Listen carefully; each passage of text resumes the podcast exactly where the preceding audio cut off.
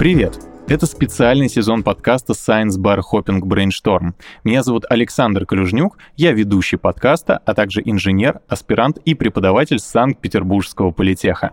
В этом шоу мы устраиваем мозговой штурм. Для этого мы зовем в гости трех исследователей или экспертов из различных областей и просим их решить какую-нибудь одну порой сложную, странную, невероятную задачу. Тема нового сезона — технологии и то, как они влияют на современное общество. Подкаст записывает Фонд инфраструктурных и образовательных программ группы Роснана и медиакомпания «Бумага». А партнер этого сезона — компания Selectel, один из ведущих провайдеров облаков и IT-инфраструктуры в России. В этом выпуске мы обсудим цифровое равенство и доступность связи в мире. И сегодня у нас в гостях Вера Никитина, главный специалист по вопросам трудоустройства для людей с инвалидностью, проекта «Простые вещи». Привет. Ярослав Насонов, продукт-оунер телекоммуникационной компании, программист. Привет. И Янина Ледовая, психолог, исследователь, лид под команды когнитивных исследований, маркетинговый аналитик в IT-компании. В прошлом академический психолог и преподаватель СПБГУ и Высшей школы экономики. Привет. Ребята, что мы вообще подразумеваем под доступностью технологий? Кажется, что вот все, что угодно, что нас окружает, интернет, компьютеры, смартфоны, все это есть у каждого человека, все мы можем этим пользоваться, но, вероятно, это не совсем так. Как вы считаете? Ну, я думаю, что все это есть у каждого, и у бабушек, и у дедушек, и даже у детей.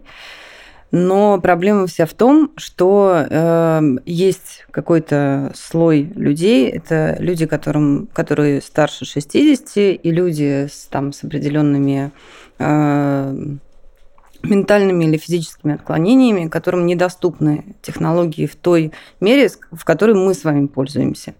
И нам с вами легко научиться пользоваться новым смартфоном. А вот моей маме, например, непросто. Так, а это про, хорошо, доступность э, как-то взаимодействия да, э, с девайсами, да. например.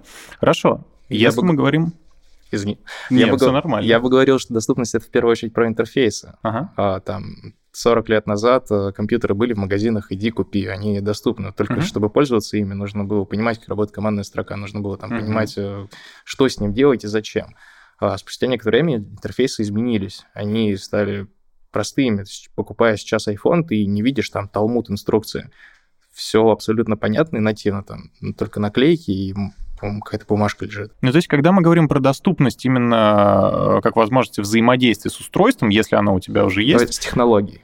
Да, да, да, вот. Э, то если нам кажется это неочевидным, что есть на сегодняшний день такая проблема, можно, наверное, действительно посмотреть на эту проблему в прошлом, и какие-нибудь техногики тоже могли бы, наверное, сказать, что да нет, никаких проблем с доступностью нет, вот действительно бери, э, там Unix устанавливай, в командную строку залезай, и все отлично. Угу. Ага, хорошо. Я а... бы тоже хотела угу. добавить, на самом деле экономическое неравенство существует, и не у всех людей, не у всех людей есть, есть доступ и, вообще. Э, смартфон, и возможность оплачивать оплачивать э, связь. Uh-huh. А 15%, по-моему, у жителей России живут за чертой бедности. Я думаю, что не у всех у них есть смартфоны и интернет. И кроме того, в мире едва ли не больше процент людей находится в странах, которые просто или в местах, где нет интернета. Uh-huh. И они не могут себе позволить купить не то что iPhone, а даже простой Android. А, поэтому это тоже существует. Ярослав, а тогда еще расскажи немножко по поводу вот доступности сетей, э, не знаю, их распространения. Вот э, ты слышал что-нибудь по поводу того, а вот, ну, как бы, а в России у всех ли есть доступ к интернету, везде ли распространились э, вот эти вот щупальца сетей, да? Ну, конечно, нет. И когда мы говорим про телеком, мы говорим про корпорацию, которая зарабатывает деньги. Uh-huh. Она где-то, конечно, делает просто жизнь людей лучше, но в первую очередь она нацелена на то, чтобы предоставлять услуги и зарабатывать на этом деньги. Uh-huh. Если у нас условный Петрович живет где-то далеко за полярным кругом один в юрте, ну, немножко экономически нецелесообразно ставить Петровичу, собственно, телеком-вышку.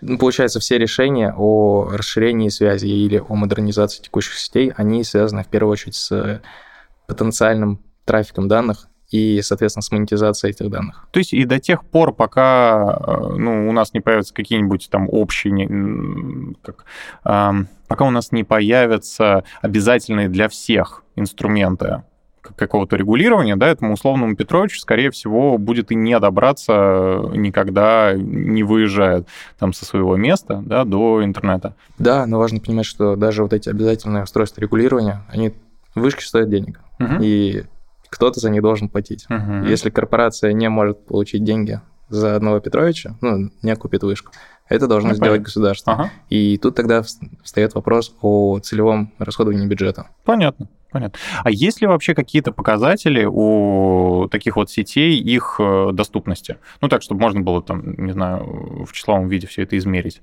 Может быть, у нас какие-то такие, ну, не опросы, да, какие-то данные такие ежегодные составляются. Как вообще в России с этим становится лучше с каждым годом или, наоборот, хуже по какой-то причине? Слушай, ну, самые популярные метрики, которые мы видим в ежегодных отчетах, это даже не количество базовых станций, не количество mm-hmm. вышек, а в первую очередь количество трафика, которое передается через сеть. И ну, дальше, соответственно, это все дефрагментируется локально, и мы смотрим, что там, например, какое-нибудь общежитие в Питере, оно потребляет трафика как пол микрорайона. Угу. Почему вообще в Питере появилось, э, появился интернет в метро? Да потому что люди им там пользуются. Mm-hmm. Потому что люди потребляют контент в метро, людей в метро много, там ставишь одну базовую станцию, на одну станцию метро, станция станция. И ты знаешь, что ей, ей будут ей активно будут пользоваться. пользоваться да. да, и эти станции первыми модернизировались. Когда был переход от 3G к 4G, подумали, где это больше всего нужно, где сейчас потребляет больше всего трафика. И оказалось, и что... там модернизировали сети. Ну, я уж не буду фантазировать в метро или в общежитии. Ну, всегда смотрели на те данные, ну, сколько смс, сколько голосовых, сколько э, интернет-трафика потребляется. Угу и оттуда делаются, принимаются решения, что делается. Ну хорошо. То есть с развитием сетей работает э, капитализм и какое-то вот дополнительное регулирование. Ок. Давайте вернемся обратно, наверное, к вопросу про доступ к технологии. Мы очень часто сейчас используем смартфоны, наш компьютер, интернет для того, чтобы еще и э, работать. Вот. У меня вопрос к Вере по поводу того, э, вот ты работаешь в простых вещах. Расскажи, пожалуйста, немного про то, а кем работают э, ребята с инвалидностью, да, какие у тебя э, ну, вот, интересные случаи в твоей практике есть, особенно если это связано с как раз необходимостью доступа к тем или иным технологиям, к интернету, к смартфонам, какие проблемы появляются, как это все приходится решать. А, когда наступила пандемия, пандемии, все засели дома, угу. то... Особенно. Особенно, конечно. да. Это была большая трагедия, потому что сама идеология как бы простых вещей – это выводить людей, которые всю жизнь сидят дома, да, по тем угу. или иным причинам, выводить их и социализировать. Наступил карантин, все сели дома, и мы в течение месяца перевели 35 человек на удаленную работу как э, вот в моем представлении как это как это выглядело, что мы привозим им работу на дом. Это в основном ручной труд, который делается руками. Дома они работают, и раз в сутки мы связываемся с ними для того, чтобы посмотреть по видео. Это uh-huh. через э, WhatsApp или через Zoom. Мы связываемся по видео, чтобы посмотреть, как идет работа, чтобы с ними поддерживать какой-то контакт. И на протяжении семи месяцев э, в 2020 году у нас были ежедневные созвоны по Zoom. У нас э, были ежедневные созвоны с э, ребятами, которые не смогли освоить Zoom и выходили только в WhatsApp. Uh-huh. В общем, это заработало, и у нас не было проблем ни с одним подопечным, учитывая, что наши подопечные это все-таки люди с ментальными нарушениями. Uh-huh. Они все прекрасно понимают, что такое смартфон, они все умеют им пользоваться. Не все смогли установить по техническим каким-то своим причинам Zoom, потому что у кого-то там определенный смартфон, который не поддерживает, или у кого-то там нет ноутбука, и он не смог э, установить себе эту программу. Но так или иначе, все равно мы выходили на связь. И э, на мой взгляд, э, люди, с которыми я работаю, у них нет проблемы в пользовании. Они uh-huh. умеют им пользоваться, и, и у них это хорошо получается, возможно, даже лучше, чем у меня. Вот. Все, понял тебя, понял. И они вот используют эти инструменты да, для работы, для связи да, с вами. Да, и они используют... Есть люди, которые до сих пор не смогли выйти в мастерские и физически uh-huh. работать, несмотря на вакцинацию и так далее, по личным причинам. Это их э, как бы особенности их заболевания. И до сих пор мы с ними поддерживаем связь онлайн. Ты упомянула до этого про то, что у нас еще, ну вот, существует социальная группа, люди, там, условно, старше 60 лет, которые... Как... Ну, это очень условно. Ну, условно, конечно. Есть, да, есть люди, которые, на самом деле, которым 40 лет, но они не готовы учиться ничему новому. Это uh-huh. новое, ну, правда. Каждое новое обновление Windows, это uh-huh. для меня это стресс всегда, правда. Даже я программисты ругаются. Да, я бы, я бы вот эти вопросы задал. Почему у нас... Я слышал какой-то, знаешь, э, определение, как это называлось, по-моему, цифровые аборигены. Расскажи, пожалуйста, про это поподробнее. Почему вот некоторым тяжелее адаптироваться ко всем этим изменениям и к технологиям? А, ты назвал э, такой термин цифровые аборигены. У него есть английский первоисточник, он красивее звучит, digital natives. Uh-huh. Люди, рожденные в цифру, скажем так. А, и я бы здесь пошире рамки раздвинула. Есть те, кто рожден во времена существования и доступности интернета, а это те, кому 20 и меньше, примерно, ну, 25, наверное, и меньше.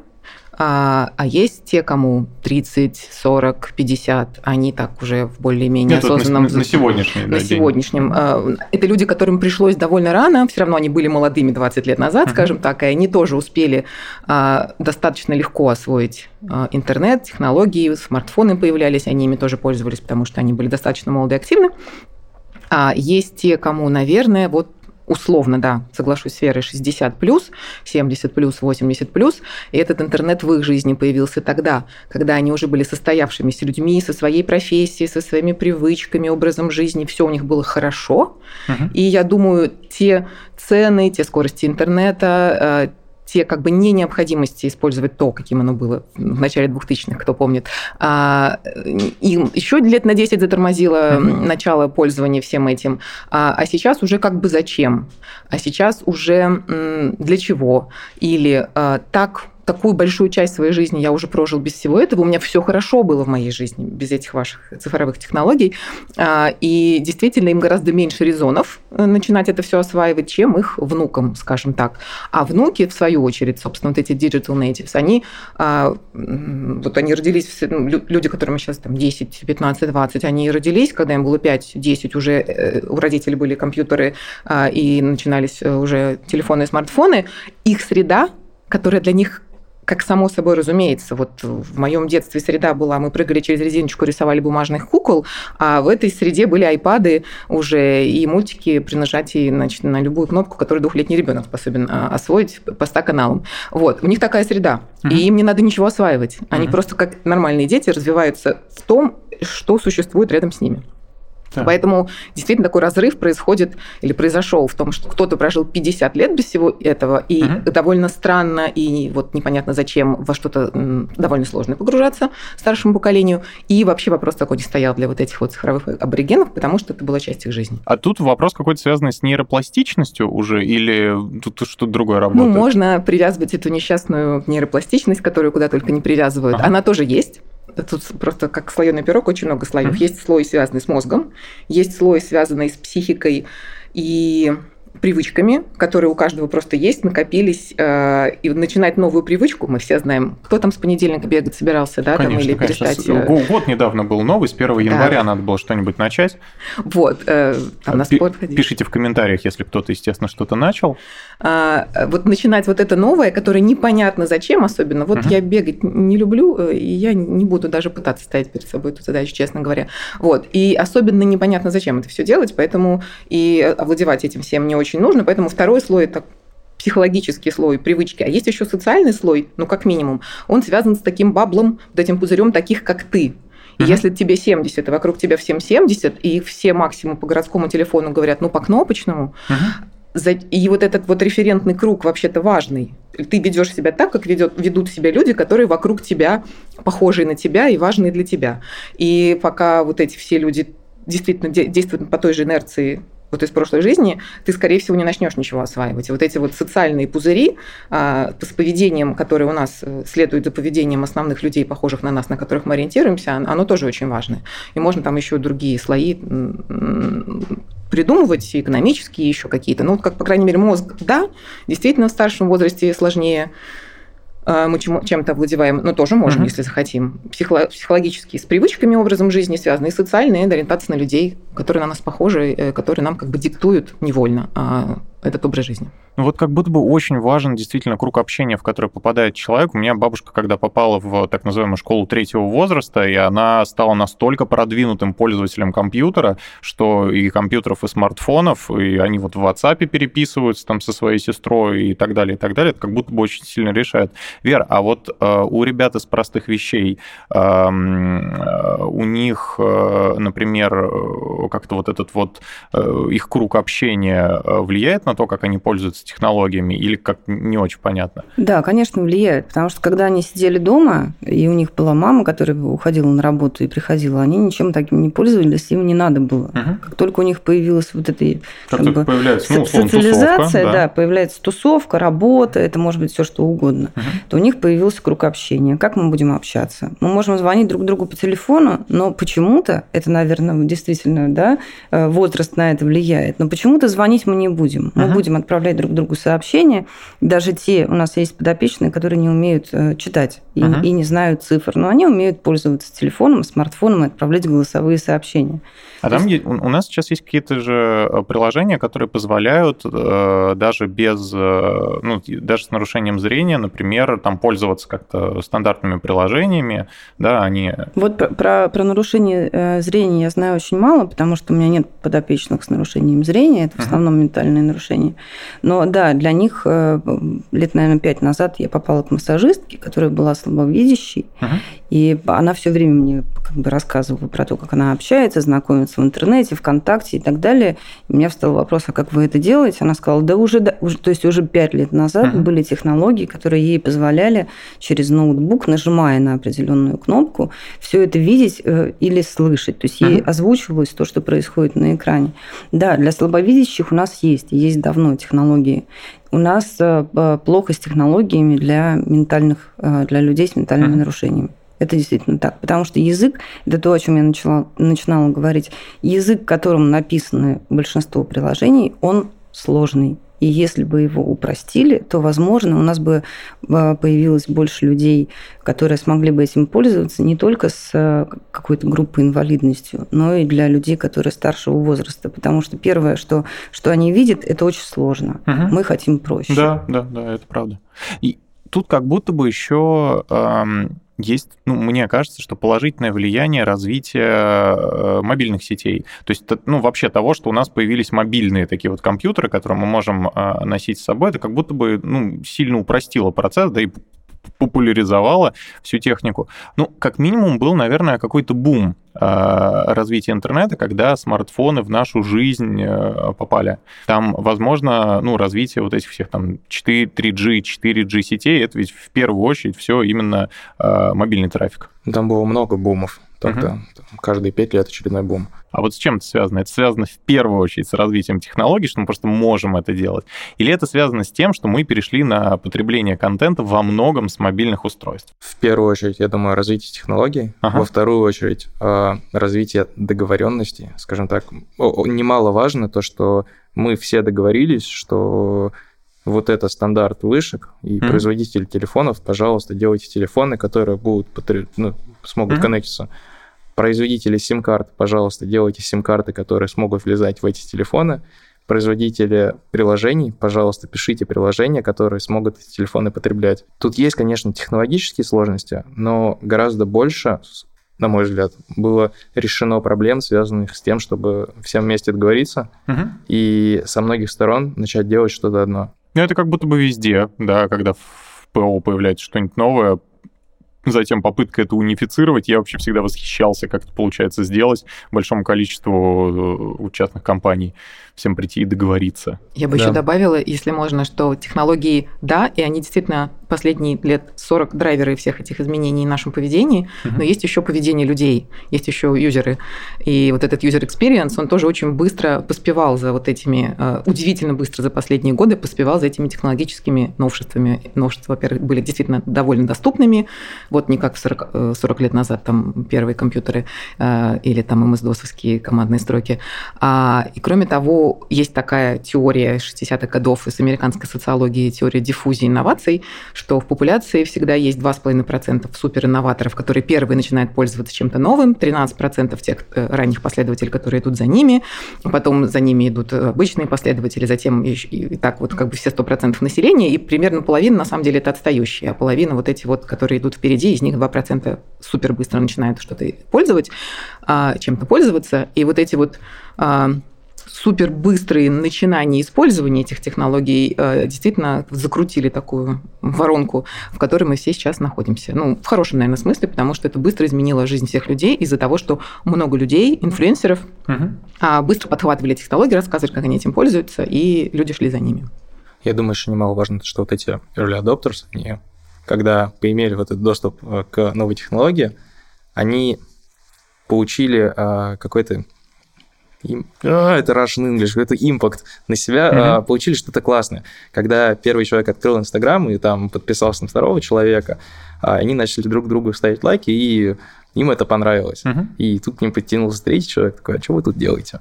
Там мы лайки друг другу ставим. такой, прикольно, можно к вам. Согласна. То есть вот эти социально-психологические поглаживания, оказалось, можно делать не в офлайне, приходя друг другу в гости или звоня по телефону, а, а вот еще, еще в любой момент жизни, да, просто при помощи этих девайсов. Ой, мы же все еще пытаемся решить, там же, ну, сказать, вокруг всего этого новая этика возникает сразу. Если ты поставил лайк, это значит, что тебе реально понравилось, или ты просто сохранить себе хочешь. Ну, если ты поставил лайк под спорной новостью какой-то, это значит, что ты, это твое заявление, давление, да, или это значит, что, ну, просто решил Ого, это уже тоже к новой этике относится? Ну, я, а я не знаю, тут определение, наверное, надо аккуратно разбрасываться, можно вообще не, не то, не тем назвать.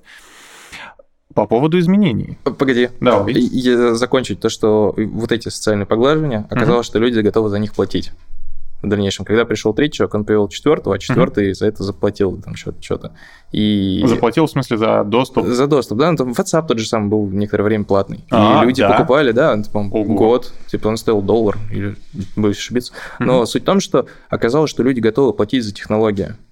А, ну и тут получился матч с двух сторон. Пришли программисты, которые хотят кушать. Пришли люди, которым нравится что-то новое и прикольное. Угу. Такие, давайте, давайте, давайте вместе дружить, работать. да. Тогда к технологии. 5G.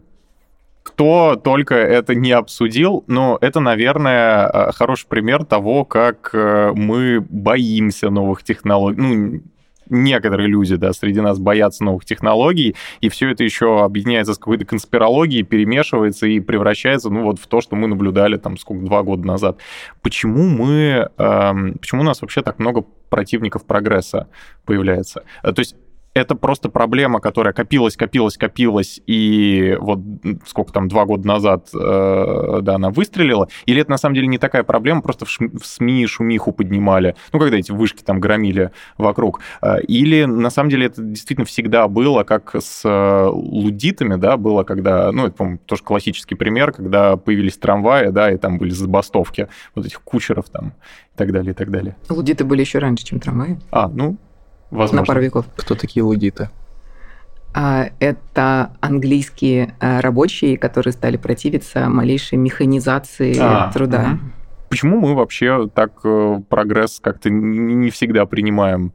Ну, мы боимся всегда, что нас просто заменят, или вот нам кажется все слишком сложным, или ну, что нас чаще пугает?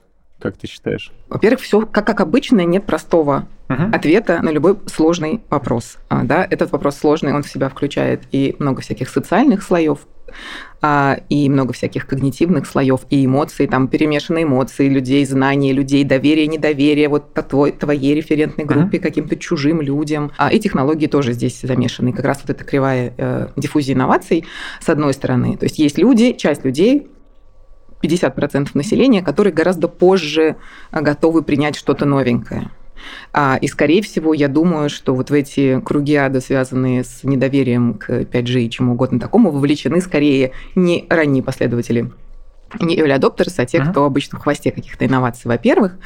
А, а во-вторых, э, вот эта вот сторона, связанная с доверием, недоверием, эмоциями, э, знаниями людей э, и какими-то представлениями о том, кто такие чужие, кто такие свои. Вообще, когда люди находятся э, в ситуации тревоги и в ситуации невозможности прогнозировать будущее надолго вперед и в таком разломе привычного, который случился два года назад.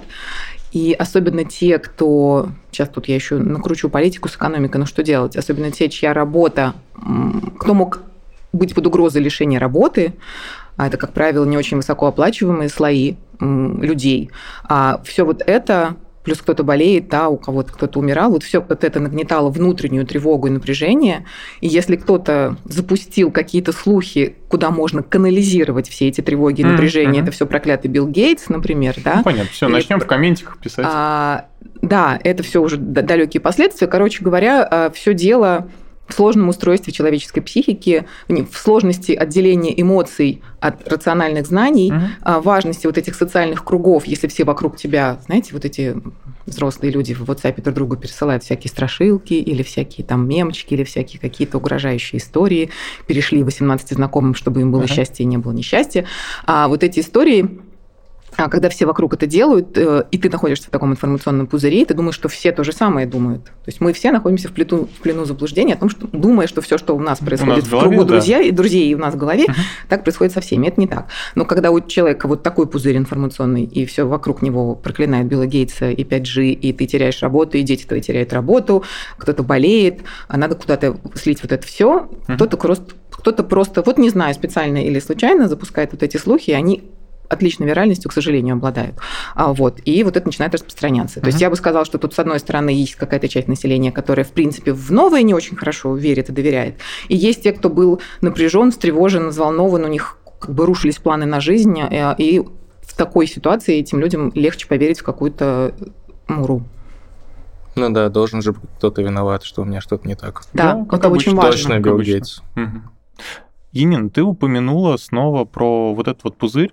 И, Вера, я хотел спросить тебя, а, вот ребята, например, ребята с инвалидностью, которые, а, у них есть возможность доступа в интернет, да, очень круто, то, что у нас такие технологии развиваются довольно давно. Но вот интернет для них — это скорее интернет вот для их какой-то определенной тусовки, или на самом деле это такой же интернет, как для всех, ну, как и для всех остальных, они не замыкаются в общении, в посещении каких-то вот конкретных страниц, э, ну и пользуются обычно тем же самым, что и другие ребята. Или все-таки вот какая-то сегрегация там пользования сервисами э, в общении и так далее, она наступает. Как ты считаешь? Ну, я, на мой взгляд, э, мои подопечные делятся на, на несколько групп. Первая uh-huh. группа – это ребята, которые зависают в интернете на игровых сайтах и играют. Это uh-huh. такая некая форма вот их, их досуга. Они uh-huh. так проводят свой досуг. Да? До, до того, как у них появилась работа, они этим занимались, там, как проснулись, и до позднего вечера, иногда по ночам. Это такие прям люди, игроки, у которых uh-huh. есть какие-то э, свои там, я даже не знаю, как это назвать. Компании. Свои, да, свои компании. Uh-huh. Они, у них там, их жизнь основная происходит там в игре. Это какие-то вот игры. Я не играю, поэтому я не могу назвать игры, ну, какие-то, где, где другая реальность, где у них есть свои персонажи, вот они все там. И получается у них довольно-таки неплохо. Uh-huh. Ну, то есть я, я понимаю, что у них есть какие-то там а, награды, они чего-то достигают и так далее, но это не жизнь, да? Ну, вот это первая, первая часть э, людей, примерно треть ребят, которые до появления работы жили только а, играя в, в интернете в какие-то игры. Сейчас, когда у них появилась работа, они все равно там играют, и все равно там бывают довольно-таки часто, практически все время, э, которые они проводят дома вне работы. А есть э, ребята, которые пользуются интернетом исключительно для э, какого-то общения. Это несложные сайты, как WhatsApp или как Telegram, где они отправляют друг другу открытки, все те же самые вот, где они отправляют друг другу голосовые сообщения, где есть какие-то чатики и так далее. И больше, в общем-то, больше интернет им не нужен. И есть ребята, которые пользуются прям по полной. Они умеют искать информацию в интернете, они могут записываться к врачам, они, э, э, для меня это было удивительно, они даже смогли скачать свои QR-коды самостоятельно uh-huh. на смартфон. Как бы не, у меня не с первого раза получилось. Вот, а у них получилось. Почему? То есть у них есть какая-то такая особенность, усидчивость и дотошность, что они прям сидели, искали и нашли. Uh-huh. Вот, это вот, э, я могу сказать про моих подопечных, uh-huh. которые вот они делятся вот на три группы. Тогда у меня сразу вопрос. Я не знаю, как ты считаешь, э, вот появление этих интернет-технологий... Кстати говоря, может быть, и компьютерные игры сами по себе, они позволяют, э, я не знаю, как-то... Я не знаю, как это работает, все. Позволяет ли это э, как-то ну, влиять на ментальные особенности? Может быть, ну, ну вот, как-то, смотрите. Ну, как-то нам дополнительно развиваться еще. Ну, потому э, что я знаю, что банально, когда ты играешь в какую-нибудь, какие-нибудь компьютерную игру, у тебя происходит, э, ну, в какую-нибудь там экшен-игру, у тебя происходит там совершенно сумасшедшая мыслительная деятельность, да, у тебя задействовано, наверное, огромное количество, ну, твоих вычислительных, да, там, ресурсов и много-много чего. И... Я считаю, что это нет. Нет. Нет. Я а считаю, что это хуже делает, чем оно есть. Дисклеймер. Но... А, и да, и нет. Ага. Есть исследования. А, я не специалист по компьютерным играм. Если хотите, могу вам дать контакты специалиста ага. из гейминговой компании и э, академического психолога заодно. А, есть исследования, по которым, в которых было показано, что как раз внимание, память, мышление развивается. Ну, мы не говорим об агрессивных каких-то играх, а в каких-то там стратегических, каких-то таких бродилках. И Некоторые специальные игры создаются медиками для восстановления людей после инсульта, потому что задачи, которые легко симулировать с разнообразным каким-то контекстом, который как раз полезно потренировать под контролем врачей, отлично работают в играх и люди этим пользуются. Также какие-то штуки с быстротой принятия решения, с отточенностью как раз процессов внимания, оперативной памяти, вот как ты говорил, работают в играх. А другая сторона, если вот погружаться просто на многие часы, включая ночь, это, конечно же, не полезно и нехорошо. Поэтому если есть какая-то умеренность, и если есть какая-то, ну, for good это делается, они прям действительно помогают во многом. Это, про это мы, возможно, просто сделаем тогда отдельный выпуск уже со специалистами по этому вопросу. Ярослав, у меня к тебе последний вопрос по поводу, ну вот, охвата сетями, наверное. Я просто слышал новость о том, что то ли Цукерберг, то ли, ну, как обычно, Илон Маск, а, там собирались запустить проекты, где на воздушных шарах, да, там они собирались, или там с помощью аэростатов, с помощью спутников, как-то делать этот интернет доступным а, для всех. Скажи, а есть ли, может быть, какие-то, ну, менее безумные, да, более реалистичные проекты, или, может быть, эти вполне себе реалистичные? Скажу больше, оно уже работает. Оно уже работает. Угу. Но С... я не знаю, что там у Илона Маска сейчас, можно угу. ли этим воспользоваться в России. Он вроде запускал что-то, можно, может ли любой человек к этому подключиться?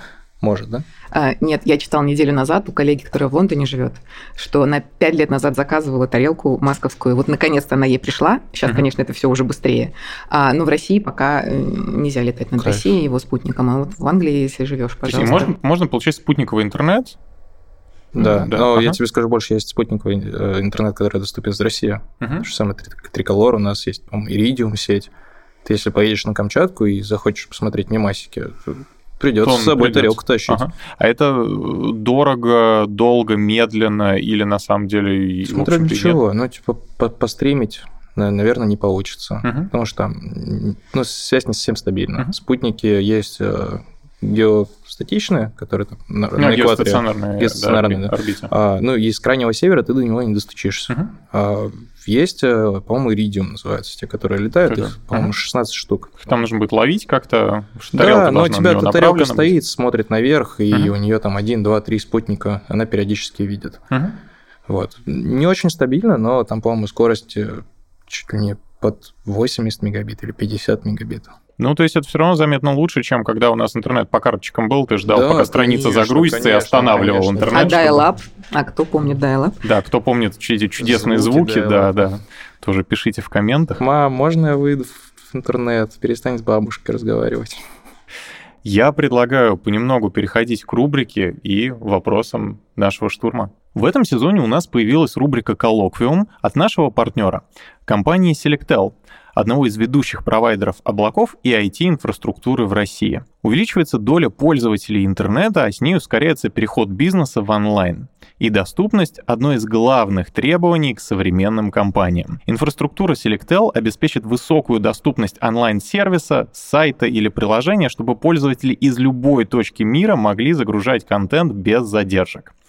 В рубрике мы задаем несколько вопросов, касающихся развития или появления тех или иных технологий, а эксперты, то есть вы, должны по очереди предложить свои варианты ответов. Самому активному участнику рубрики мы подарим промокод от партнера на использование облачных сервисов Selectel.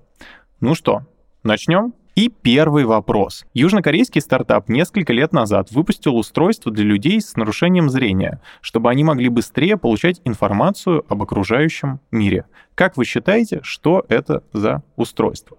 А. Это очки для дальтоников. Б. Это наушники с камерой. В. Это смарт-часы с брайлевским дисплеем. И Г. Это компьютерная мышь со звуковым сопровождением. Я думаю, между вторым и четвертым вариантом выбираю угу. второй. Так, это наушники с камерой. Ярослав. Я за Очень угу. много проектов в последнее время вижу, с, где механически генерируется шрифт Брайля. Угу. Мне кажется, что это связано. Так, так. Я думаю, что наушники. Так, что это наушники с камерой. И Ярослав оказывается прав, это действительно смарт-часы с брайлевским дисплеем, которые могут, э, в зависимости от того, что показывается на смартфоне, они могут выводить это на механический экран. Хорошо. Следующий вопрос на догадаться. В каком году был создан первый спутниковый телефон. Попробуйте э, ну, назвать какой-нибудь самый близкий к правдивому год, да? Как вы считаете? 76-й. Так, предположим. Я думаю, подальше. Угу. 95-й. Так. Я думаю, что 82-й, 84-й. Это 1965 год. На самом деле у нас развитие э, радиоэлектроники позволяло это сделать действительно прям рано-рано-рано. Проблемы были с э, ну, цифровыми системами для управления, и вот ну, все же мы могли это сделать сильно раньше. Первый спутник гражданской телефонной связи Intelsat был запущен 6 апреля 1965 года, и вскоре состоялся первый коммерческий телефонный звонок. Он мог поддерживать 240 телефонных каналов и вроде как вдохновлен вообще Артуром Кларком и тем, о чем он писал.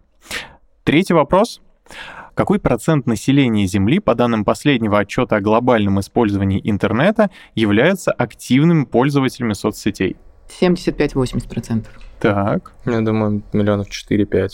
То есть где-то 50-60. Угу. Я думаю, что 10%.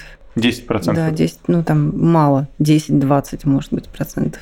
По данным аналитического центра CAP-IOS, 53,6% населения Земли являются активными пользователями соцсетей. Китая не учитывали, интересно? Вопрос с его закрытостью, с его закрытостью к, да, к, да, да, к да, обычным западному полушарию социальных Воп- сетей. Потому что Фейсбуком хороший, пользуется да. половина населения, и это данные пятилетней давности. Угу. Я думала, что если добавить туда Китай, Китай, то все может сильно измениться. И э, у нас сегодня в нашей рубрике побеждает Ярослав. В любом, в любом случае, спасибо да, за ваши ответы. Я предлагаю переходить к штурму. И вопрос сегодняшнего штурма. Перед тем, как мы начнем все писать на бумажках, представим, что нам сейчас нужно разработать проект равного доступа к цифровым технологиям для всех людей. Как это лучше осуществить? У нашего штурма есть три простых правила. Первое. Время штурма ограничено. Второе. Важно не критиковать идеи друг друга, даже нереалистичные и дикие. И третье. В конце мы обсуждаем варианты, детали, выбираем наиболее интересные идеи и пытаемся понять, а возможно ли все это как-то реализовать. А слушателям подкаста мы хотим предложить тоже поучаствовать в нашем штурме. Как нам предоставить равный доступ к цифровым технологиям для всех? Пишите ваши идеи в комментариях на YouTube. Если вы слушаете нас на подкаст-платформах, то ссылку на видео вы сможете найти в описании этого выпуска. Автора лучшей идеи мы наградим вот таким вот набором с динозавриком T-Rex, символом компании Selectel, одного из ведущих провайдеров облаков и IT-инфраструктуры в России. Также победитель получит подарок и от медиакомпании «Бумага», годовую подписку на одну из трех рассылок издания об архитектуре, напитках или культурных событиях города. Ну что, начнем разбирать наши ответы. Может быть, кто-нибудь хочет начать? Можно я начну? Вер, давай. А, для меня равный доступ равно понимание для всех. А, понимание для всех также можно еще сказать международный язык. В скобках я написала смайлики. Так, потому что нам, нам надо разобраться вообще, да, о что, чем мы что, говорим. Да, да, да. Uh-huh. А, что, что такое понимание для всех и какой должен быть этот язык, который будет доступен всем uh-huh. и понятен. Все, отлично. То есть нам надо решить э, вопрос с тем, что мы переходим на единый язык, или да. у нас будет переводчик на все языки. Да, или, или это подобное. будет какое-то как, э, что-то что новое. Вот, например, как э, смайлики, которые понимают, наверное, угу. все, и дети, и взрослые, и в любой стране мира. Да, хорошо, хорошо. Слушай, а я начал работать примерно так же. Я вот слова «равный доступ цифровых технологий для всех» разбил по словам, и вот начал думать, что такое равный, что такое доступ, что такие цифровые технологии. А, мы в начале нашего диалога говорили о том, что есть а, ценовая сегментация, то есть не всем доступны все технологии. А, мы упоминали интерфейсы, то, что не каждому доступен всякий интерфейс, что бабуля не разберется с сложным. Вот. Я также в равный выделил себе геолокацию. Проблема того, что, ну, то, что мы сейчас обсуждали, что Петрович на Дальнем Востоке не имеет доступа к тем технологиям, которым имеют жители uh-huh. Петербурга в метро. Так. Я много думала. И ну, продолжу, например, мысль, а что такое цифровые технологии? Что должно входить в то, чему мы хотим а, равный, универсальный какой-то и понятный доступ обеспечить? Ой, я понял, кажется. Ну, для, для меня это физический девайс какой-то, какие-то, которым мы, с помощью которых мы имеем доступ к чему-то цифровому. Угу. И как раз сами сервисы, которыми мы что-то получаем ну, там телемедицина, uh-huh. например, то, что мы uh-huh. обсуждали. Uh-huh. Ну, для меня, для меня это, наверное, все. Вот цифровые технологии это, это то, что ты хочешь получить, при этом самому не совершая никакие действия. Например, там сходить к врачу, не выходя из дома, купить продукты, не выходя uh-huh. из дома, заказать какую-то литературу, не выходя из дома, чему-то научиться, не выходя из дома. Вот это цифровые технологии, которые вот в моем понимании было бы хорошо, чтобы они были доступны всем. Так, ну, пока я смотрю, все сделали правильный такой научный акцент на том, что а давайте-ка для начала сформулируем сам вопрос, я вот начал сходу писать какие-то решения, а, потому что мне показалось, э, что так как у нас на сегодняшний день цифровые, когда мы говорим про цифровые технологии, это прям, ну, вот очень часто что-то связанное с интернетом, я часто замечаю на страницах, э, на интернет-страницах какие-то кнопки, например, там вот э, версия для слабовидящих, да, или какие-то еще дополнительные инструменты, и они практически всегда как будто бы сделаны по-разному. И эм, наверняка то, что я предложу, оно уже в каком-то виде существует, но хочется как будто бы создать э, профсоюзы людей с э, различными расстройствами и с особенностями развития, которые бы как раз сами решали, а вот какие инструменты из тех, которые предлагает рынок сейчас, они удобнее. Вот, и предлагали бы именно эти инструменты и внедрять, ну, более-менее унифицированно, ну, например, на всех сайтах. Как бы вот, ребята, нам удобнее пользоваться таким, да, чтобы у нас было какое-то лицо, которое хотя бы говорит, а как как э, действительно удобнее будет пользоваться, чтобы не получалось того, о чем мы говорили э, во время перерыва, да, что трехметровые э, таблички со шрифтом Брайля до которых да. не дотянешься. Да, но на данный момент есть, ну, по моим ощущениям, по моему опыту, есть только одна кнопка, это для слабовидящих, и действительно программа разная, то есть это не одна какая-то программа. Но помимо слабовидящих есть еще там уйма каких-то заболеваний, например, как ментальные заболевания, и когда ты заходишь на какую-то страницу, и тебе говорят, там, собери форму 7, форму 9, там, какую-нибудь там тры-ты-ты, а, а что это такое? Никто не объясняет. Вот да, действительно, наверное, одним из аспектов равного доступа это должна быть какая-то э, написанная простым языком объяснялка, которая скажет тебе точно, что тебе надо сделать, куда пойти, что хм. взять, куда принести и так далее, да. Так, хорошо. Ярослав, Какие у тебя еще мысли? Слушай, ну я на, на самом деле сделал точно так же, как и ты. Я uh-huh. типа, сначала начал вопросом думать, а после этого взял и одно единственное решение сделал и влюбился в него, и все. Мое, мое решение правильное, остальные нет. Давай, давай. Потому что мое, ваше не сходится с моим. Все. А, короче, я, как мне кажется, сейчас идет, э, ну, идет э, интернет развивается в сторону Web3, децентрализация. А, ты знаешь, что сейчас происходит э, с фотографией кота, если ты ее отошлешь мне в Фейсбуке. Мы ну, да, говорили давай то, что ее можно будет продать за токены. Не, не, не, да, короче, давай ты сделаешь вид, что не знаешь. Я, я, я, я правда не знаю. Короче, ты засовываешь фотографию кота в интерфейс в Фейсбуке, она у тебя летит на уровень Питера, после этого идет в сторону там еще больше на уровень северо-запада, летит а, в США, на, на сервер да? Э, США, там... Может быть, Финляндия. Может быть, там есть... А, окей, Финляндия. поближе, но все равно uh-huh. не суть картинка обрабатывается, mm-hmm. дублируется или, может быть, там сжимается, и что-то с ней делается, и все то же самое происходит обратно, чтобы mm-hmm. я посмотрел фотографию кота у себя на телефоне и сказал, прикольный у тебя кот. Mm-hmm. А децентрализованные сети, они решают Позволят эту проблему. И ну, как бы через, через какой-то более короткий путь, да, да или вообще да, напрямую. Да, да, да. И мне кажется, таким образом очень сильно сокращается стоимость uh-huh. поддержания инфраструктуры, потому что у нее очень сильно падает, э, снижается нагрузка. А также это позволяет делать независимые сети даже далеко в Сибири uh-huh. или где-то там на юге Африки, где сейчас нет интернета, в принципе, или хотя бы гораздо снизить загрузку с канала, uh-huh. который вот одна единственная диалаб э, витая пара ведет в это село, а на самом деле нужно просто местно обмениваться фотографиями с котами. То есть убрать интернет и встретиться здесь, распечатать ну, предварительную фотографию. Ну, то есть идея в том, чтобы сделать такую очень умную локалку, да, в таких вот сообществах, и таким образом, да, снизить нагрузку. Так, ну то есть Web3 — это что-то типа блокчейна. Ну, не совсем. Блокчейн — это один из инструментов, который используется в Web3 для того, чтобы хранить всю информацию обо всех транзакциях э, публично и открыто там для того, чтобы, если мы все договорились о том, что ты хостишь у себя э, какой-то наш локальный мессенджер, то все видели, что вот ты этот код у себя запустил на конкретном сервере, конкретный код, и мы все доверяем тебе. И мы без проблем пользуемся этим мессенджером, зная, ну, если исходники открыты, мы знаем то, что ты не будешь э, пользоваться, не будешь читать э, наши сообщения. А вот всякие межсети, когда там вот поднимаются такая сеть между многими телефонами, которые друг другу раздают информацию, это что-то похожее на вот эту концепцию Web3. Да, абсолютно. Да? Только, ну, как все существующие межсети, это закрытый протокол, как правило. А, то есть ты не, не знаешь, что на самом деле там... Ты не можешь туда поставить э, включиться в эту межсеть сам. Как ага. правило, есть компания, которая разработала какое-то устройство, которое вставляется в межсеть. Сейчас, э, ну, есть тренд на умные дома, э, новый виток тренда на умные mm-hmm. дома. И сейчас э, говорят, все говорят, типа, ребят, хорош подключать умные лампочки к Wi-Fi. Wi-Fi вообще-то не для этого. Давайте подключать умные лампочки друг к другу, и тогда mm-hmm. мы целый люстр из этих лампочек сможем сделать. Вот. И лампочки соединяются друг с другом.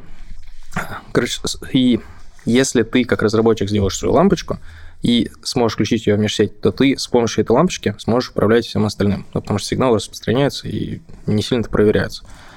Вот, поэтому все эти межсети, они закрыты. А тут идет речь про открытые межсети, и как раз блокчейн нужен для того, чтобы все мы видели, кто что туда загрузил, и все доверяли. Угу. Друг Чтобы другу. знали, что никто там ничего, ни, да, никакую крокозябру, да, да. Ни, никакой вирус, э, сканер да. и все прочее туда не подсунет. Ну, это чтобы мы понимали, что мы пользуемся именно теми приложениями, uh-huh. которые мы загрузили, никакими другими. Супер. Так, хорошо. Такая гранд-идея для удешевления интернета и для проведения интернета э, к Петровичу куда-то очень-очень далеко, где он, возможно, не смог бы иначе его получить ну, за такие средства. И обмениваться фотографиями mm-hmm. с котами. Да, отлично. Енина, какие у тебя идеи? У тебя идей много. Мой консерн – безопасность. Угу. Потому что если мы а, сделаем доступным, представим себе идеальную ситуацию, мы сделаем доступным этот самый интернет, и им смогут легко, ну, как бы доступно, по крайней мере, а, иметь возможность им пользоваться люди пожилого возраста, люди с ментальными особенностями. И тут начнется разгул социальной инженерии с плохим как бы знаком, тут начнется э, обилие fake news и тех самых историй про проклятого Билла Гейтса и 5G. И мне кажется, что очень важный момент, когда мы как бы раздаем возможности осознавать, что э, э, возможности справляться с тем, чтобы понимать, что из этого хорошо, что такое плохо, потому что там может быть как хорошее, так и плохое, как и обучение, так и очень большой вред. В общем, надо заниматься обучением или ограничениями, или, по крайней мере, очень хорошо осознавать, что все эти доступности, э, вся эта доступность влечет за собой угрозы. Я не могу сказать, э, что у меня есть готовое решение. Ну, вот я тут написала, что обучение, школы, социальные, может быть, службы даже вот этих пожилых людей должны им как-то рассказывать. Или, может быть, даже, прости господи, сейчас в голову пришла идея, ограничения, знаете, госуслуги, да, записаться в поликлинику там, да, э, Яндекс, э, ну, Яндекс уже все, полетишь куда хочешь а оттуда. Ну, в общем, какие-то ограничения для людей с disabilities и на начальных этапах mm-hmm. сделать, э, как детям ставят ограничения, да, а, ну вот использовать э, чью-то волю для того, чтобы люди сами себе не навредили, короче uh-huh. говоря, попав в, в, в руки нехороших людей, которые что-то там будут распространять. То есть вот. это про ответственное использование интернета? Про ответственное распространение интернета, использование, мы с тобой можем использовать его ответственно, а как мы, ты понятие своей, свое понятие ответственности транслируешь а, ребенку, транслируешь человеку, может быть, с отставанием развития, несмотря на то, что ему 35 лет, или пенсионеру. Смотри, прикольно, что мы, получается, говорим сейчас об интернете как будто об алкоголе, который я хотел, абсолютно да, легален. Я хотел сразу сказать о том, что это как бы мы сразу э, интернет себе представляем как океан э, с ну, с чем-то опасным. Ну, там все. Тут, что, на, что на в целом, деле, наверное, и на, правда. На самом деле это действительно правда, это действительно большая проблема. Эта проблема началась, э, ну вот мне стало известно, она там с 2020 года, о том, что очень много людей с инвалидностью набрали кредит, который они не могут отдавать. Угу. Они набрали кредиты, и вот э, как бы объяснить, набра... взял он кредит сам добровольно, самостоятельно, или к нему пришел какой-нибудь друг, у которого сохранный интеллект, и все в порядке, и ему как бы посоветовал и помог. Угу. Тут невозможно. Проблема в том, что кредиты висят, никто их не оплачивает, возбуждаются какие-то судебные дела, а в общем-то, ну, это глобальная проблема, которая вот это проблема города Санкт-Петербург, которую мы пытаемся решить уже там не первый год, и у нас ничего не получается. Банки все равно выдают кредиты через э, онлайн, то есть uh-huh. никому никуда физически приходить не надо. Эти кредиты выдаются, они не оплачиваются, человек э, на человека заводит там какие-то судебные дела. То есть это большая обратная глоб... сторона да, доступности. Да, вот да, это большая глобальная проблема. Но с другой стороны а, они берут эти... То есть, если мы говорим про равный доступ, да, то он должен быть, к сожалению, равный для всех. И тут э, и бабушка, на которую оформили кредит, и человек... Или, или которые позвонили мошенники. Да, да, да, угу. которые позвонили мошенники, она продиктовала им э, э, личные данные карточки. И я, и вы, и человек с ментальными нарушениями, мы все как бы становимся равны. И если мы хотим равного доступа, то он равный он, для всех. Угу. И нам надо это принять. Угу. Да, и ответственность мы делим как бы среди всех. Если мы говорим о вот защищенной, я очень хорошо понимаю как бы суть проблемы, но для меня есть только как бы вот одно решение. Я могу сказать равный доступ для всех и смириться с последствиями и помогать их решать вот угу. со своей стороны. Ну или обучение проводить какое-то централизованное. Или проводить обучение. Но это тоже, это тоже, это тоже помощь как бы в решении этой проблемы. Но то, что он э, как бы равный доступ должен быть для всех, да, я за это. А то, что мы будем делать потом, это угу. уже следующий этап. Тут еще ведь огромная проблема с тем, что это давно, десятки лет назад, по-моему, заметили, э, еще э, когда мы первый софт начали устанавливать коммерческий, э, насколько легко вот это лицензионное соглашение мы практически всегда прокручиваем, да, ставим галочку, и дальше возникает много вопросов, а реально читали ли мы, что там произошло, потому что, ну, обычно этот вопрос ставится, когда возникают какие-то проблемы, когда какой-то кредит, теперь с банковскими приложениями, когда угу. у нас мы нарушили где-то лицензионное соглашение, нас отключили и так далее, и так далее. А тут она прям как будто совсем ребром ставится. Да. Я бы продолжил тему про обучение, но я бы, наверное, а, сказал, что а, как будто бы очень хочется добавить в наши обычные, может быть, школьные и университетские курсы а, какую-то дополнительную информацию о том, что в интернете, как и в любой другой среде, могут быть могут присутствовать люди, которые по тем или иным факторам отличаются от нас, отличаются своим поведением. Мне кажется, очень важно, чтобы мы были про, об этом проинформированы, ну и имели э, это в виду, когда мы в целом общаемся с какими-то пользователями в сети, чтобы это в итоге не выливалось в какое-то, ну, в какое-то токсичное поведение, какое-то поведение, когда ты не особо понимаешь, э, что ты можешь там оскорбить человека чем-то. Вот. И я, ну, мне никогда о таком не рассказывали. Я думаю, что было бы очень неплохо, если бы рассказали. Не знаю, как это нужно организовать, но то очень хочется. Ну, вот то, что я слышу, меня ранит. Потому что то, что я слышу, я слышу предложение заклеймить людей, у которых есть какие-то э, нарушения или ограничения и так далее. Я категорически против этого. Uh-huh. А вводить в школах дополнительное образование, показывая, что есть э, люди, которые отличаются от нас с вами, тоже не это сугубо мое личное мнение. Uh-huh. Это тоже не, не, неправильно. Получается, что мы как бы берем какого-то человека и, и говорим, говорим вот посмотрите, вот смотрите, да, вот другой, у него там да, вот, вот это и вот это. Есть, есть мы, да, есть они. Uh-huh. К сожалению, это работа родителей то есть это как бы родители в момент воспитания, uh-huh. дол, ну как бы не то, что они должны, было бы неплохо, если бы родители не ограничивали бы круг общения своих детей а, исключительно вот как бы с умными, красивыми, здоровыми, там Танечка, Васечка, вот они замечательные. А чтобы они расширяли его, uh-huh. и пока есть куча мероприятий. У нас в городе точно есть куча мероприятий, есть куча кружков, есть куча дополнительных а, каких-то образовательных эм, кружков, куда вводят детей и, и с нарушениями, и без нарушений, и они все как-то очень гармонично друг с другом uh-huh. живут, развиваются, и, так, и, и когда вырастают дети, которые попадали вот в, в, в а, в такую среду, где есть совершенно разный Разные аспект, ребята. да, угу. то они у них, э, когда они вырастают, у них не возникает какого-то там желания, у них не возникает даже вопроса, а почему? У них они просто с этим живут, потому угу. что это данность. Другой, другая сторона медали, а вот детей, которым, которым в школе хорошо бы было объяснять, что есть разные люди, а их вообще спросили – ну, uh-huh. а им вообще это важно знать, да, то есть есть какая-то толерантность, и мы все понимаем, да, что вот есть люди, которые отличаются друг от друга. Ну, а людей, которым, которых вы хотите научить, вы их спросите, им это надо. То есть, как бы тут, тут э, равный доступ должен быть для всех. Вот поэтому он должен быть равный совершенно для всех. Если мы будем а, просвещать э, детей в школе о том, что есть люди с инвалидностью, давайте будем просвещать детей с инвалидностью о том, что есть обычные люди. То есть угу. как бы он должен быть Я равный понял. совершенно ага. со всех сторон.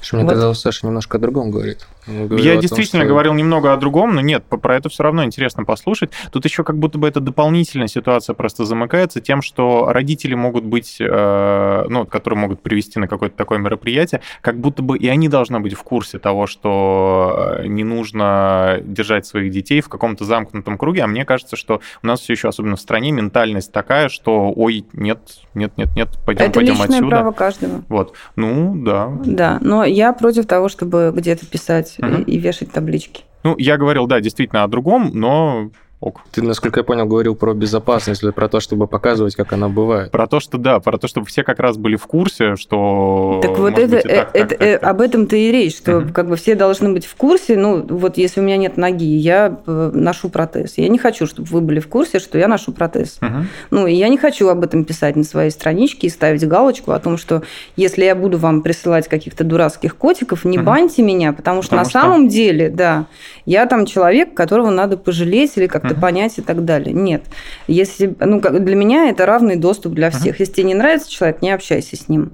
Ну, тут интересно, как бы кому, как будто бы, ну, кому придется все равно это решать, потому что, ну, тут видишь, как будто вот под разными углами можно на это смотреть, да, со стороны каждого человека, со стороны каждого человека, ну, позиция получается разная. И, Давай. Если мы, да, еще одну секундочку, если мы говорим о том, что э, люди берут кредиты, давайте мы их убережем таким образом, uh-huh. э, что мы как бы пометим, что у них там есть какие-то нарушения, это тоже неправильно, потому что если ну, люди типа берут, да, если еще, люди берут, да, берут кредиты, они uh-huh. должны за это отвечать. И если как бы мы с вами не научим учимся им объяснять, да, или uh-huh. там, если мы с вами не готовы им помочь, объяснить, что, что какие последствия, значит, так оно и будет. Это нас личное же, право. Нас же уже помечают. Ты либо дееспособный, либо нет.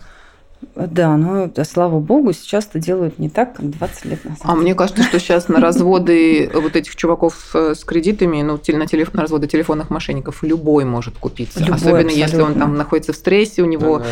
какое-то суженное сознание, он мало спал, и можно натворить, будучи абсолютно обычным человеком. Угу. И мне кажется, что разговор про эту вот безопасность доступности mm-hmm. всевозможного в интернете, в том числе фейковых новостей и всякого такого, в принципе, точно стоит обсуждать.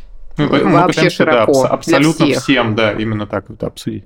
Хорошо, давайте двигаться к следующим идеям. А, следующее, что я написала, равный доступ, значит бесплатно. Угу. Значит, это должен быть какая-то, я не знаю, там компьютер в каждый дом, а, планшет в каждый дом, смартфон везде, чтобы ловил интернет везде. И у Петровича тоже на... Ну, то есть мы, собственно, да. продолжаем вопрос под разными углами рассматривать, да, да в зависимости от того, о чем мы вас все-таки спросили. Ага.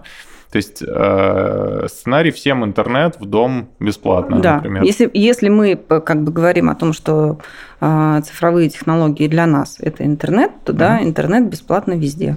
Я не согласен. Сейчас, а как, как это называется? А, вот это не безусловное благо, да, или вот что-то такое? То есть какие-то блага, Безусловный которые... базовый доход? А, ну, я имею в виду какие-то блага, которые, например, государство предусматривает для нас как, а, ну, сами собой разумеющиеся и, наверное, как бы бесплатные. Вот, видимо, интернет и какие-то еще технологии могут в таком случае туда войти в перспективе, как безусловный базовый доход, только безусловный... Корзина у нас какая-то есть, минимальная потребительская корзина, да, и вот туда же положите, пожалуйста, последний пожалуйста, интернет, да, и несколько планшетов Apple. Ага. Слушай, я не согласен, что это должно быть бесплатно, просто потому что у нас уже есть абсолютно бесплатные Facebook, Instagram и, и прочее. И в итоге это... Ну, естественно, компания это монетизирует, uh персональные данные, наши поведенческие, реклама, и все это стоит 12 долларов в год. Мне кажется, это в, тоже во всяких э, научно-фантастических фильмах много где эксплуатировалась идея, что какой-нибудь э, злой разум э, такой говорит, все, мы обеспечиваем бесплатный интернет всем, а в итоге оказывается, что это там тоже какие-нибудь чипы взрывающиеся и прочее, ну, прочее. Что как-нибудь, какую-нибудь пользу-то с этого, естественно, компания ну, естественно, будет да, За, за бесплатный интернет не бывает. Угу. Это в любом случае используется. И лично я бы заплатил лучше 12 баксов в общий какой-то интернет mm-hmm. в год, чем думал, слушать нас сейчас Слушается. телефон или не слушает. Да, да, да. Ну, хорошо, это была идея про то, что э, рассматривать доступный, да, как бесплатный. Вот, Ярослав, какие у тебя еще мысли, идеи? Или вот, ну, ты пока на Слушай, той я, сконцентрировался? Ну, я на той, но я как бы расширял ее. Для uh-huh. меня доступность – это, в первую очередь, доступность с точки зрения а, понимания интерфейсов. Uh-huh. То есть а, одним людям сложный интерфейс подходит, другим нет. И доступность с точки зрения девайсов. Это уже отчасти решается. Насколько я знаю, в публичной библиотеке можно прийти и поработать за компьютером, и uh-huh, этот компьютер uh-huh. будет подключен к интернету. И кажется, что это, в принципе, решение если у тебя есть деньги, ты выходишь э, в интернет с собственным устройством, если у тебя не... И получаешь какие-то сервисы. Mm-hmm. Еще что у нас же самоцель не выйти в интернет. Да, у вас самоцель, э. Да, да, получить какую-то услугу, сервис, э, вот, либо это делаешь из публичной библиотеки. Mm-hmm. И, наверное, тут point в том, что в отдаленных регионах, и, ну, не всем нужны собственные устройства, на самом деле. Типа, мы с тобой не можем себе представить жизнь без телефона уже. Но тот же условный Петрович э, вполне. Но было бы, конечно, прикольно, чтобы он имел доступ. И, значит, ну, как кажется, нужно больше вот таких публичных мест. Да и в каком-то смысле эта э, концепция ведь уже работает. Я думаю, что многие из вас, когда приходили в какие-нибудь музеи, особенно заграничные музеи, вам очень часто уже выдают просто смартфон, э, ну, который заблокирован, видимо, на все остальные приложения, там работает приложение этого музея, и вот вы получаете, ну, там, бесплатно или за э, плату входа в музей, доступ к устройству с сервисом, да, для того, чтобы, несмотря на то, что, ну, может быть, по какой-то причине человек не может приобрести себе, там, может быть, полноценный э, телефон, но в этом музее вот у него будет спутник с конкретным сервисом да, на какое-то время. Это круто. Угу. А, получается, я продолжаю идею э, Ярослава. А, я как раз хотела рассказать историю, как 8 лет назад я э, летела в Австралию на конференцию, пересад, ну, с пересадками, и я вышла погулять э, на пересадке в городе Перт, это западное побережье, а я летела на восточное. А, и это было типа в 8 часов вечера. Я гуляю уже в... после заката в центре города. А никакого интернета у меня в телефоне с собой не было. А, и тут я просто вижу библиотеку, такую классную центральную библиотеку в городе со стеклянными стенами, куда просто welcome под все открыто заходишь, и там в холле стоят куча компьютеров прекрасных, где можно было выйти в интернет, там написать, что я все хорошо, проверить какую-то рабочую почту. А, это вот у нас тогда еще такого везде не было, потому блин, как прекрасно жить в Австралии. И вот везде доступны вот эти вот штуки. Кто был в Хельсинки в публичной библиотеке? Национальная библиотека, как она правильно называется? Вы когда приходите, там же можно арендовать вообще все. То есть вы можете и конференц-зал себе арендовать бесплатно, все. Э, там и последние какие-нибудь э, эти игровые станции стоят, вот все, что можно себе представить, и планшеты для рисования. Ксерокопировать книжек, которые там вот ты да, в этой да, библиотеке да, взял, да, все да, спокойно да, да. В Питере тоже есть похожие места. Ну, вот, называется просто. А, ну, собственно, кстати, кстати, э, они позволяют туда действительно приходить бесплатно и э, пользоваться компьютером. Я, я не да. понимаю, за счет чего они существуют, но я один раз пользовался. В принципе, да, там да. миленько, прикольно. И да, то же самое. Прикольно, что люди вокруг работают. Люди угу. приходят туда не потусить, а да, конкретно да, именно, почитать именно книжку с компьютером. Именно, именно так. Да. Э, ну, я хотела еще развить эту мысль, что, видимо, в каких-то районах, не знаю, Африки или Чукотки, эти нет, может быть, даже библиотеки прекрасные, как в австралийском городе, и это должны быть больницы, полицейские участки, магазины, может быть, там единственное бывает э, очаг цивилизации, какой-нибудь хоть маленький, но какой-то магазинчик, uh-huh. ну, где-то школы. Ну, короче говоря, придумать места вот этого доступного интернета Если и да, компьютеров. Не, не библиотека, а чтобы да, в, в разных государствах, видимо, оплачиваемых. Вот а был местах. же кейс, когда э, на почту компьютеры ставили. Да, да, да, мне кажется, и... он даже есть до сих пор. Правда, мало и, по-моему, все почты были подключены к интернету. Раньше в Америке же ставили в... Можно было компьютер, э, компьютером попользоваться и выйти в интернет. Э, можно было из э, каких-то кафе, заведений, там фишка была такая. Потом они, видимо, превратились в интернет-кафе, и там теперь рубятся в игры подростков. Да, именно так. Ребят, я предлагаю финализировать идеи, собрать какого-то такого трансформера из идей, который мы все-таки сможем реализовать. Отдельная идея от Ярослава э, продолжать развивать веб 3.0, да, распределенный да, интернет. Да. А, так, какие вам идеи из своих понравились наиболее реалистичных? Я хочу за выделить. международный язык смайлики. Угу. Так, международный язык, кстати, э, Оксфордский словарь, когда называл слово года, они, по-моему, в 2015 году или в каком-то они выбрали просто смайлик, как раз, международное слово года. Угу. Эмодзи. А, ну, я конспектировала идеи всех, mm на самом деле. Ну, если сейчас надо выбрать свою, я за ну, какое-то повышение осознанности и грамотности всех mm-hmm. для того, чтобы использование более доступного интернета, он все равно будет более доступным, а было безопасным. Да, да, хорошо. И мне как-то наибольший отклик, наверное, нашла эта идея о э, таких вот э, общедоступных местах для использования сервисов, для использования девайсов, и причем переноса их не только из вот этих вот современных библиотек, да, в какие-то действительно доступные места, которые вообще есть, ну, вот вместе это может быть действительно там магазин, это может быть больница, почему бы не размещать э, такие вот э, места общего пользования интернетом и всем остальным именно там. Да, это очень круто. Ребят, спасибо вам большое за ваши идеи. По-моему, получилось хорошо. Есть о чем подумать. Вы слушали новый выпуск специального сезона подкаста Science Bar Hopping Brainstorm, который записывает фонд инфраструктурных и образовательных программ группы Роснана и медиакомпания «Бумага». Партнер сезона — компания Selectel, один из ведущих провайдеров облаков и IT-инфраструктуры в России. Компания ценит нестандартное мышление и смелые идеи, которые способствуют развитию технологий. Другие эпизоды вы можете посмотреть на YouTube или послушать на любой удобной подкаст-платформе. Конечно же, не забывайте ставить нам лайк, подписываться и нажимать на колокольчик. Увидимся в следующих выпусках.